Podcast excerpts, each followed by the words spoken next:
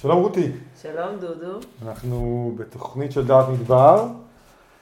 אה, יושבים הפעם בתוך בית, אמנם במדבר, אבל בתוך בית בין ארבע קירות, שאפשר לראות מהחלון אה, טיפה מדבר. אבל אנחנו נמצאים בתוך אה, מדרשת בן גוריון. אצל עופר שמואלי. עופר, נשמח אם תציג את עצמך. כן, שלום. בקיצור נמרץ יליד רחובות, די מהר הבנתי שעיר זה לא הדבר, ואז אה, אי שם בתיכון טיולים ראשונים עם החברה להגנת הטבע. אה, חוויית המדבר הראשונה היא אי שם בכיתה י"א לדעתי. אני מצטרף לאיזה גרעין רחובותי שיוצא לטיולי מדבר יהודה. זה היה שוק מטורף מבחינתי.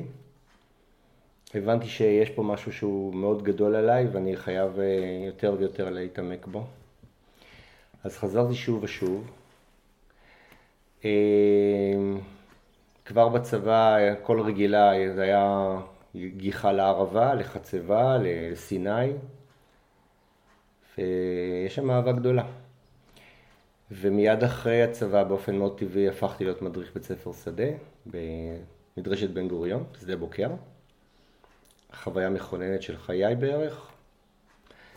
שנתיים של הדרכה, זה היה הדבר הכי מעצים שיכולתי לאחל לעצמי ולכל אחד. זהו, ומשם אני כבר נראה לי מזוהה עם אה, שדה בוקר וכל השאר היסטוריה. אה, המשכתי ללימודי תואר ראשון בגיאולוגיה בירושלים.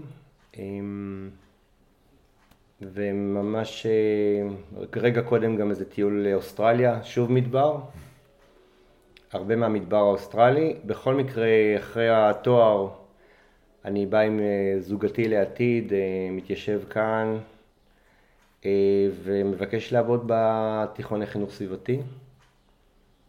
יש כאן תיכון מדהים שפחות או יותר זה המקום היחיד שהוא תיכון שהייתי יכול לשרוד בו נראה לי. כי פשוט אה, יש בו לימודים, כמובן, אבל הרבה מאוד שטח, ושם אני השתלבתי בכל מובן אפשרי, אם זה בטיולים, אם זה סדנאות, אם זה בהוראת גיאולוגיה בעיקר, אה, ועוד מקצוע שנקרא מדעי סביבה. זהו, ואני כבר כאן אה, מעל 30 שנה. מחנך, מורה, רכז שכבה, כל, ה... כל החבילה. זהו. תודה. איך אתה מסביר שאתה מחזיק מעמד במקום הזה במערכת החינוך? אז זה די פשוט. אה, אני מבין שרוב המורים בעולם המערבי אה, עוברים תהליך מאוד קשה של שחיקה, אה, בעיקר מול התלמידים, שבאים בהמון חוסר חשק ללימודים. אה, יש היום המון אה, עבודה אקדמית שאומרת שבגרות זה משהו שאין לו כבר מקום. בכלל, אני לא, לא ארחיב על זה, יש אה, המון, המון מאמרים שמסבירים למה ישיבה בתוך כיתה עם ארבע קירות לוח ומורה שמקרין ידע היא שיטה שא' נולדה אי שם במאה ה-19, איזושהי גישה, תעשייתית, כבר לא רלוונטית לימינו. הילדים רוצים משהו אחר ומגיע להם משהו אחר, אבל המערכת מתקשה לספק את זה, בעיקר משיקולים תקציביים. אז בקיצור, זה נורא נוח להחזיק אה, תלמידים במסגרת שהיא בסופו של דבר איזשהו גוש בטון מוקף גדר. זה מאפשר להורים ללכת לעבוד, קוראים לזה במילה לא גסה בייביסיטר. בייביסיטר לאומי. אה, כאן אני חושב שיש פה איזה משהו שהוא מעט שונה. אמ, יש פה הרבה יותר אופציות של יציאה החוצה. חלק מהשיעורים הם שיעורים שנעשים בחוץ. אמ, אם זה בסיורים, אם זה בטיולים, אם זה בסדנאות. אנחנו עושים כאן שתי סדנאות שדה כל שנה, שמדובר בארבעה ימים של יציאה מחוץ לבית הספר, זה ממש מחזה ממש כיפי, לראות בית ספר שלם עולה על אוטובוסים ומתפזר לכל אה, ארבע ארוחות. אה, ויש פה הרבה חוויות גורמות לתלמידים הכי סטנדרטיים לגלות בעצמם יכולות שבבית ספר רגיל לא, לא באות לידי ביטוי. אה, לא כל כך רלוונטי למדבר, אבל יש פה עניין שלם סביב אדלוידה, שפתאום מסתבר שמישהו בכיתה יודע מאוד טוב לרתך, או אה, לצייר, או, או לייצר איזשהו ריקוד אה, נחמד, ובקיצור, כמעט כל אחד פה מוצא משהו לעשות, כמובן בתחום של טיולים והובלת קבוצות בחוץ, ובסופו של דבר הוא עובר איזושהי חוויה מאוד מעצימה, והוא... עובר חוויה חיובית, שזה לא מובן מאליו בסביבה של בית ספר תיכון סטנדרטי. אמ, הרבה יותר רואים אותו, זה גם פנימייה, אז אה, אני רואה את התלמידים לא רק בכיתה, אלא הרבה מחוץ לכיתה, אם זה בפנימייה, אם זה בטיולים. וסך הכל יש פה איזושהי חבילה ש... שהופכת את המקום הזה למקום אחר. אני אפילו אה, אשתמש במילה סוג של משפחה מורחבת, משהו שגם מאוד חזק היום, הצורך באיזושהי קהילתיות, ויש פה את זה גם. אה, אז זה כיף, ואתה רואה גם את הבוגרים חוזרים, הם לא, הם לא חוזרים סתם, יש להם כנראה משהו אחר שקורה כאן ולא קורה בהרבה בתי ספר אחרים. זהו. ואיך המדבר נכנס לתוך הבית ספר? זאת אומרת, אם היה, לוקחים את הבית ספר הזה ומקימים אותו באזור שהוא לא מדברי, באזור שהוא יותר ירוק, אה, ים תיכונים, חושבים על ישראל, או אם אה, נסתכל על קליפורניה, על מקום ירוק מלא... אה, איך המדבר כאן משנה את, ה... את החינוך, את, ה... את התלמידים, את הילדים שבאים ללמוד? שבעצם מגיעים, בדרך כלל מגיעים מסביבה לא מדברית, ברובם. אמ, האמת שזו שאלה מצוינת, אני לא מכיר מודל דומה שמתקיים בגליל למשל, אני חושב שזה אפשרי לחלוטין. אמ, אני, אני משער, אני לא יודע, אני לא הייתי מעולם תלמיד פה בתיכון, אני לא תלמיד פנימייה, לא הייתי כזה, למדתי והלכתי הביתה כל יום. אני חושב ש... אני מסביר את זה לתלמידים בתור אה, סוג של אה, מרתון ולא ריצה למרחקים קצרים. אני חושב שכאן, אולי בעוד מקומות, אבל בוודאי כאן, אתה לא יכול לשים איזושהי קליפה על עצמך ולשחק איזשהו משחק אה, שאני איזשהו טיפוס כזה או אחר, משהו מגניב, מה אני, אני... כל האיפור הזה לא יעזור לי, כי מהר מאוד יראו אותי על כל הצדדים שבי, הטובים והפחות טובים. ובסוף אני, אני חייב uh, להתנהל כמו שאני, מי שאני באמת. ובוודאי היציאה מהכיתה, הטיולים, כל ההתנסויות שהן לעיתים לא פשוטות, אם זה לישון בשטח בשק שינה ולחוות לילה קפוא, uh, לפעמים אתה קצת צמא ואתה רוצה לאכול ואין לך בדיוק, אתה לא נמצא ליד איזה סניף של מקדונלד, אתה נמצא אי שם, באי שם במרכז הנגב. החוויות האלה אה, הן חוויות שהן... לכאורה קשות, אבל הן מאוד מעצימות, והן בעיקר לא מאפשרות לשום תלמיד להישאר בתוך איזושהי קליפה. אני, אני, אני, נראה לי שתלמיד ש, שהולך הביתה לבית ספר ובשתיים בצהריים, או לא יודע, בשלוש חוזר הביתה, יכול בעצם אה, להיות בכיתה, אבל בעצם להיות לבד. וכאן זה כמעט בלתי אפשרי. כלומר, מי ש, שבאמת מתעקש להישאר בקליפה הזו, לדעתי לא ישרוד כאן ארבע שנים. אין, אין לו שום סיכוי. אתה יכול לספר לנו, מאוד מסקרן אותי מה שדיברת קודם על סדנת החולות. אם אתה יכול לעשות איזשהו תיאור של סדר היום, של מה, מה התרחש שם, כי העוצמה של היציאות לשטח, כמו שהבנתי ממך, היא, היא בעצם המובילה אה, להצלחה פה של, אה, של החינוך. כל mm-hmm. יציאה כזאת מקפיצה גם מבחינה חברתית, גם מבחינה אישית, אה, מבחינת כוחות שמתגלים. איך בסדנה כזאת שתיארת שהיא מתרחשת ארבעה ימים, 24 שעות, מה קורה שם? סדנת, סדנות שדה שלנו, זה סדנאות שנולדו אי שם במאה הקודמת והן כל הזמן עוברות איזשהו שדרוג ושיפור והתאמה לעולם המשתנה. אז אה, רק לפני חודש חזרנו, השכבה שלי, של י"ב, חזרנו מסדנה שנקראת גליל, אדם בגליל, ארבעה ימים.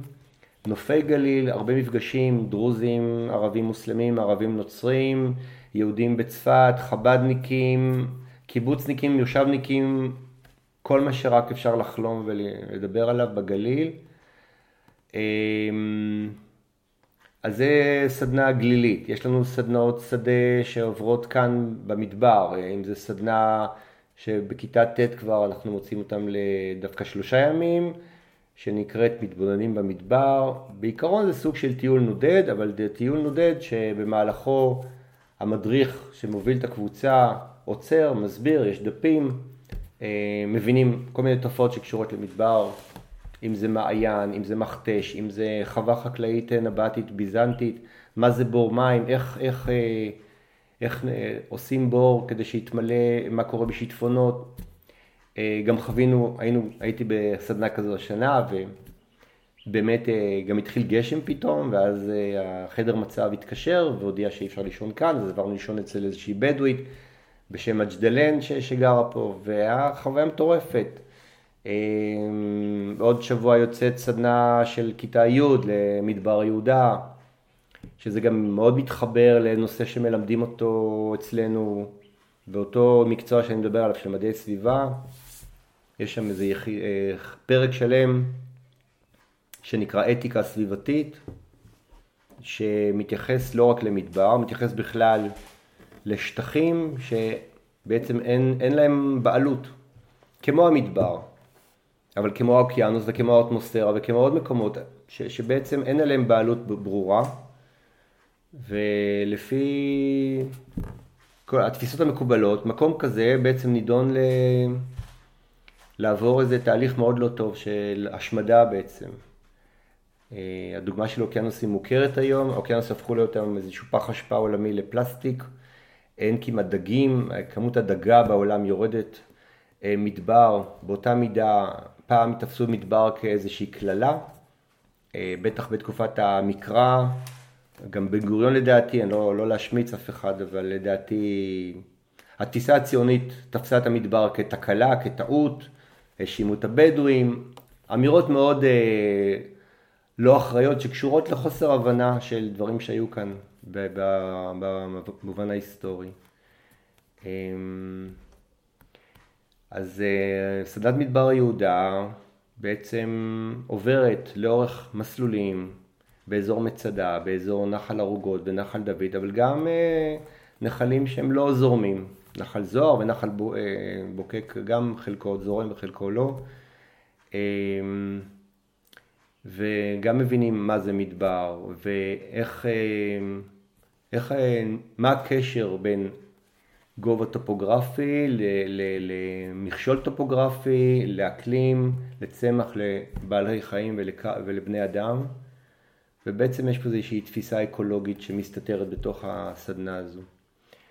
והתלמיד שלנו יוצא משם איזושהי חוויה, א', חוויה מעצימה במובן האישי והשכבתי, זה קודם כל חוויה כיפית של למידה, אה, שאתה לומד דברים לא רק דרך אה, אה, העתקה מלוח, אלא אתה גם חש את זה ברגליים ובחושים, בכל החושים, ואתה פוגש אנשים ואתה חווה הרבה נוף, ואתה מקבל איזושהי הבנה שבעיניי היא הרבה יותר מעמיקה של, של מדבר, וגם מבין את המצוקה הקשה, בוודאי של ים המלח, ים המלח שם מככב חזק מאוד, גם דוגמה לאיזשהו משאב טבע שמהר מאוד אה, היהודים המאוד אינטליגנטים הבינו שיש פה מקור להרבה מאוד דולרים והשתלטו על המשאב הזה בצורה שהיום ברור שעשו שם טעויות נוראיות, קשות. אז אנחנו גם את זה לומדים. והמדבר עצמו, מדבר יהודה היום, גם הוא אה, בבעיה קשה בהרבה מובנים. הכל זה עולה בסדנה, אנחנו מדברים על זה. אה, מקסים בעיניי.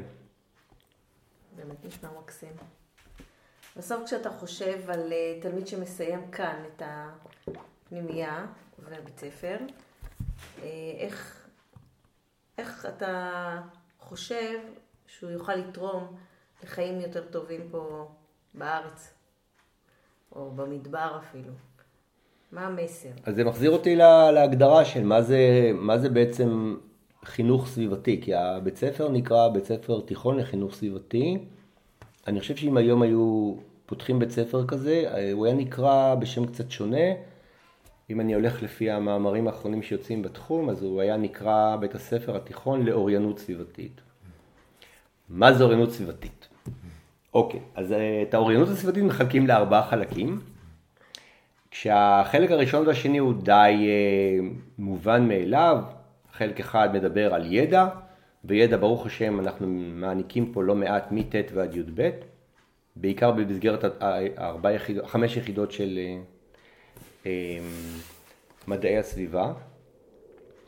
עוד חלק מאוד משמעותי, מסתבר, באוריינות סביבתית, זה אפקט הוואו בגדול, שזה לעבור איזושהי חוויה משמעותית במדבר, או בטבע באופן כללי. וגם זה קורה בטיולים, קורה בסדנאות, אפילו סתם ללכת מהכיתה, ללכת ה-200 מטר, להגיע למצוק ולעמוד שם מול השקיעה, מול הזריחה. אה, נוצר פה חיבור רגשי בין תלמיד לסביבה. מה שלא יקרה בבית ספר עירוני, כי כשאתה הולך 100 מטר מחוץ לבית הספר, הגעת לאיזשהו רחוב, לאיזושהי צומת, אה, אי תנועה במקרה הטוב. אה, ועוד נשארו שני מרכיבים ש, של תלמיד שהוא אוריין סביבתי, אז אחד מהם אה, מוגדר כהתנהגות סביבתית, זה אומר שכשהוא בא למכולת אז הוא מבין את המשמעות של הדברים שהוא רוכש, ואולי הוא מייצר שם איזשהו פילטר מה כן ומה לא לקנות, אם זה במובן של מחזור, אם זה במובן של הסיכוי של המוצר הזה להתקלות ולא להתקלות. אה, אז הוא מתנהג אחרת, אני מאמין. בוגר בית ספר, יש לו דפוסי התנהגות שונים מתלמיד רגיל, שלא אין לו את המודעות הזו, הוא מבין את המשמעות, זה לא רק בקניות, זה גם, נכנסת למכונית והנעת את המכונית, מה זה אומר מבחינת הפגיעה באטמוספירה, מבחינת התחממות גלובלית, בהרבה מובנים אפשריים, כי הנעה של מכונית יש לה השלכות כמובן. וזה יכול גם להגיע סתם להיכנס לשירותים ולהוריד את המים באסלה, גם לזה יש משמעויות סביבתיות.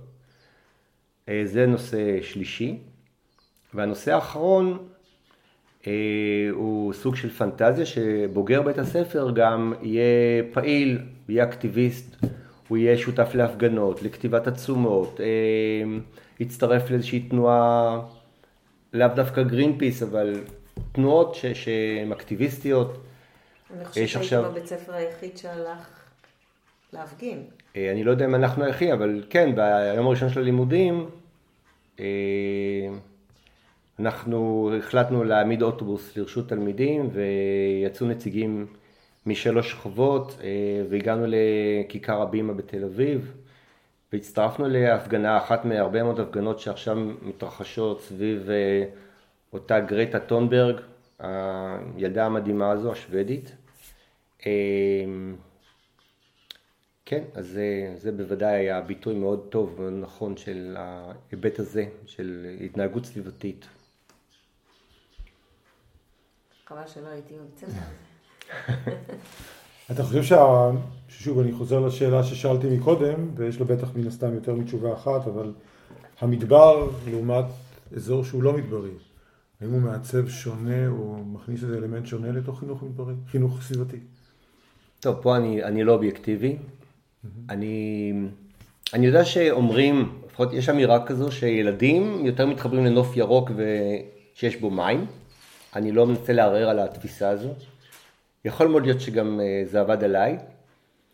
רק שלי ברור שבאיזשהו שלב כשהייתי יותר בגיל הבוגר, מדבר היה הרבה יותר משמעותי לי. אה, אפרופו הקליפות של תלמידים, אני חושב שיותר קשה במדבר להחזיק את הקליפה הזו, את אותה קליפה או אותן קליפות. זאת אומרת, המדבר משיל את הקליפות מהר יותר. כן, משהו בנוף המדברי, קודם כל בעיניי הוא יותר עוצמתי מנוף ירוק, אני חושב, לא בטוח. מעבר לזה, המדבר, לא במקרה, הוא מדבר שהוא מקום שמייצר הרבה יותר קושי. אה, לעבור יום מדברי הוא, לא מובן מאליו.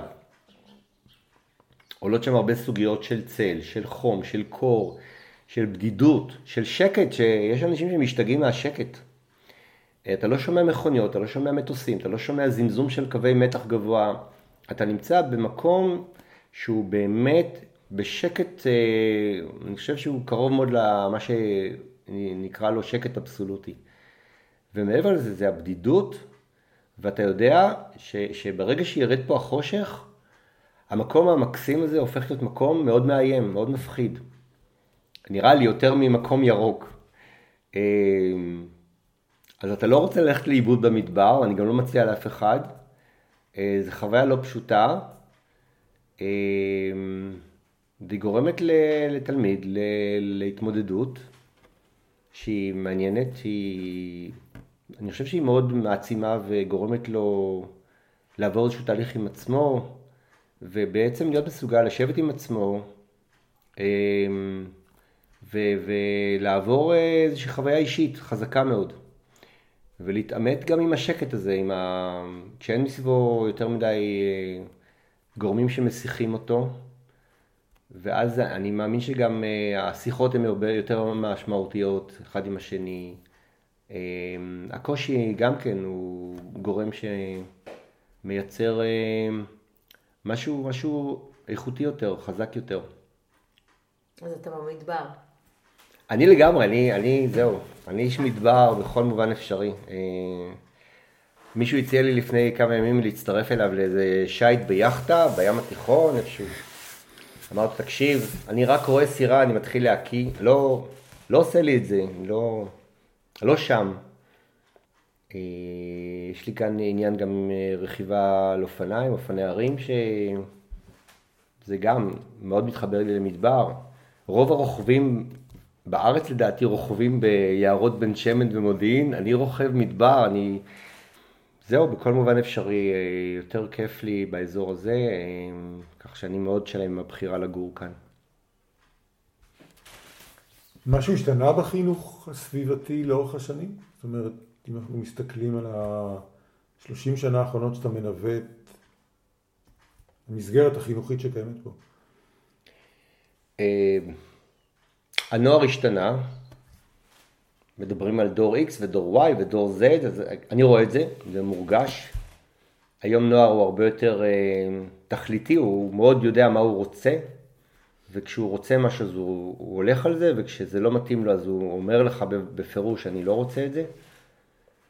אה, ברמת הטיולים, אני חושב שהרבה דברים השתנו לחומרה, כי הדוגמה הכי ברורה זה אסון צפית, אבל כל אסון שהיה פה, ואני מקווה שלא יהיו עוד, אז כל אסון מאוד מאוד מהדק את, ה, את האכיפה ואת האיסורים על טיולים. אמ, אנחנו כל הזמן נאבקים על, על כל טיול כמעט, ו, וכל פעם שאני מבקש אישור לצאת, אז אני לא יודע אם אני באמת אקבל על זה אישור. ואני נאלץ להתפשר יותר ויותר, ויש פה גם עניין של עלויות כספיות שעולות ועוד פעם, אפרופו בטיחות בטיולים, אז היום יש כמובן דרישה למלווים בנשק וחובשים, והיום אוטובוסים זה כבר לא המשאית של פעם, זה כבר אוטובוס שעומד באיזשהו תקן מאוד מחמיר, והיום יום אוטובוס זה, זה משהו שהוא הרבה יותר יקר ממשאית. אז יש פה גם מרכיב של עלויות, ובכלל לקיים פעילות שהיא חוץ כיתתית, זה, זה הפך להיות עניין מאוד מאוד כבד כלכלי, אה, שכנראה להרבה מאוד בני נוער זה בכלל לא, לא אפשרות, אה, לא קיימת. לנו אין טיול שנתי, אנחנו לא, לא רוצים טיול שנתי, מבחינתנו אנחנו כל חודש נצא לאיזושהי פעילות בשטח. וזה בעולם הכלכלי של ימינו אה, הפך להיות עניין מאוד מסובך. זאת אומרת, המערכת בעצם עובדת נגד הרעיון הזה.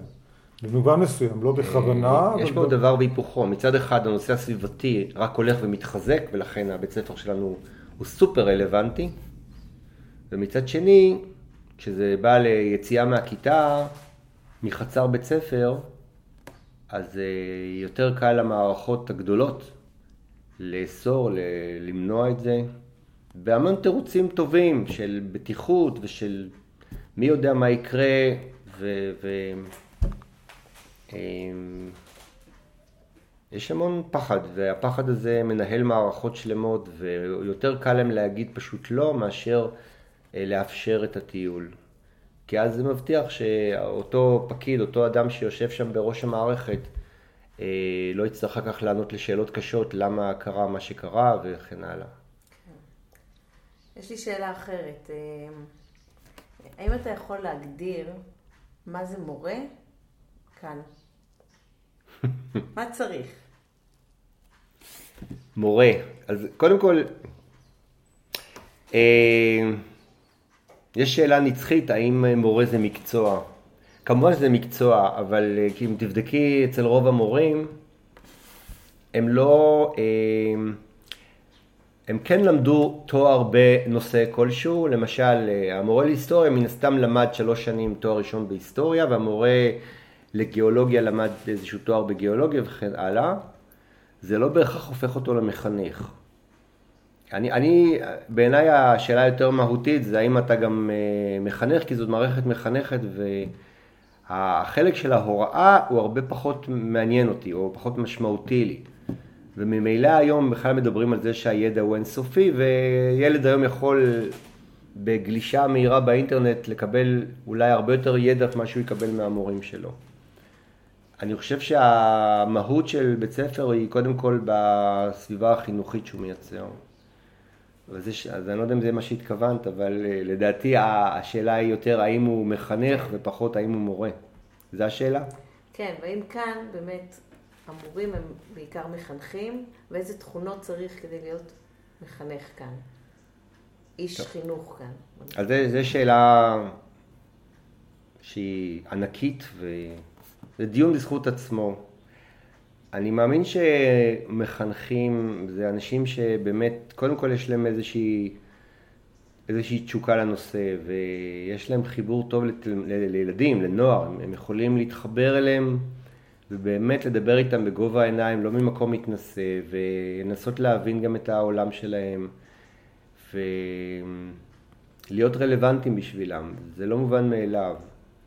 אה, מורה שבא, נותן שיעור והולך הביתה בסוף שיעור, אה, לא מדגדג אפילו את המקום הזה. אה, בשיעור סטנדרטי מול לוח אתה לא כל כך נמצא שם במקום מחנך, אלא באמת מעביר איזשהו ידע שבעיניי הוא, הוא, הוא פחות חשוב, בעיקר לילדים. אני, אני חושב שהם יותר מחפשים את החיבור הרגשי, את החיבור האנושי.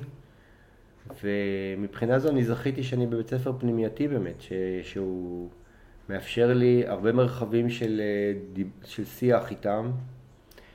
אה, בעיניי כל מי שנמצא פה בצוות הוא, הוא מחנך, כולל מדריכים, כולל אם בית, כולל אב בית, כל אדם שנמצא במערכת הוא בעיניי באיזשהו תפקיד חינוכי, אה, גם ההורים כמובן.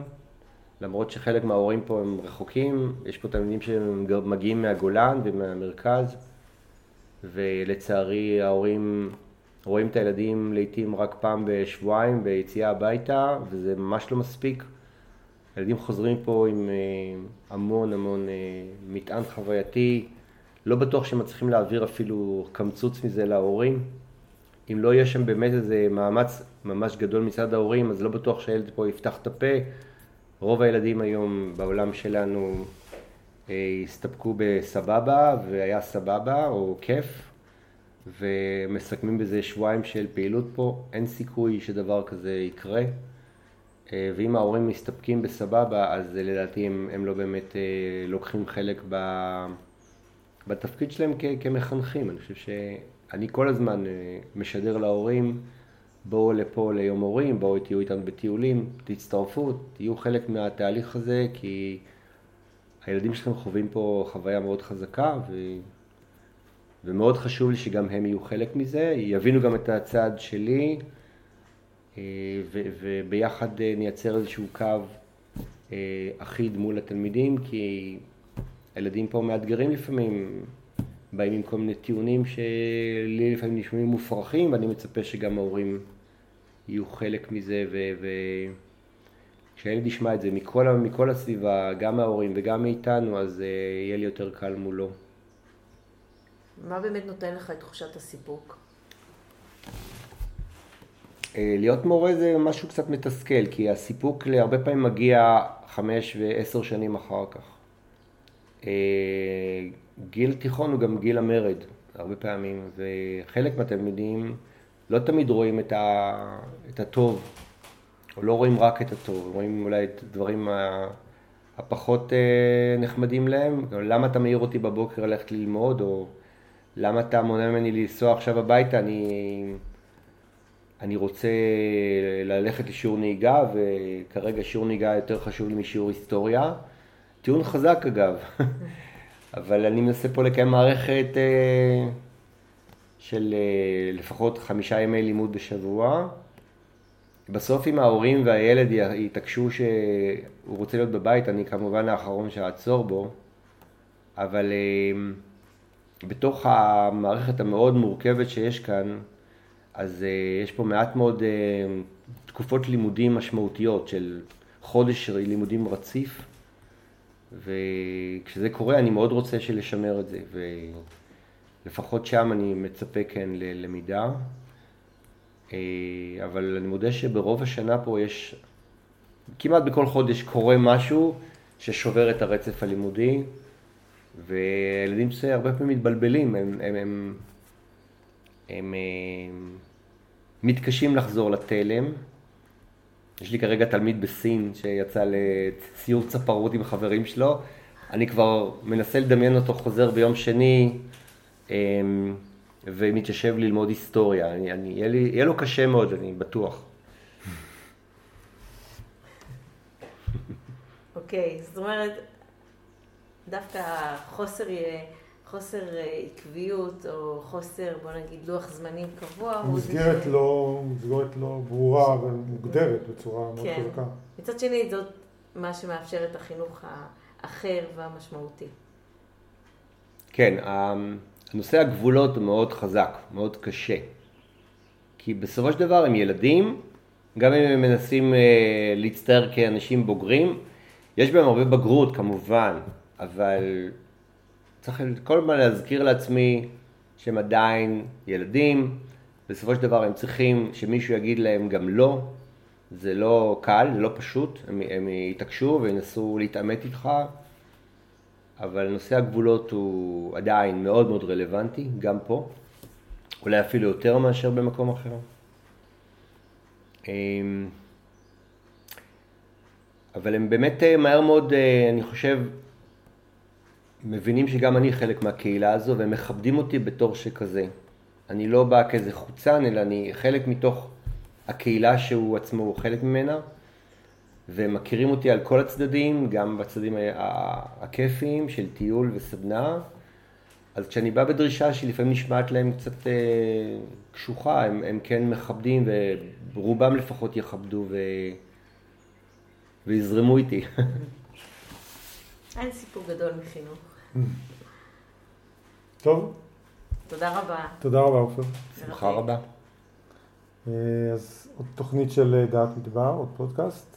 אז אה, אנחנו נתראה בפודקאסט הבא. תודה רותי. תודה דודו. תודה עופר. שמחה. כן ירבו.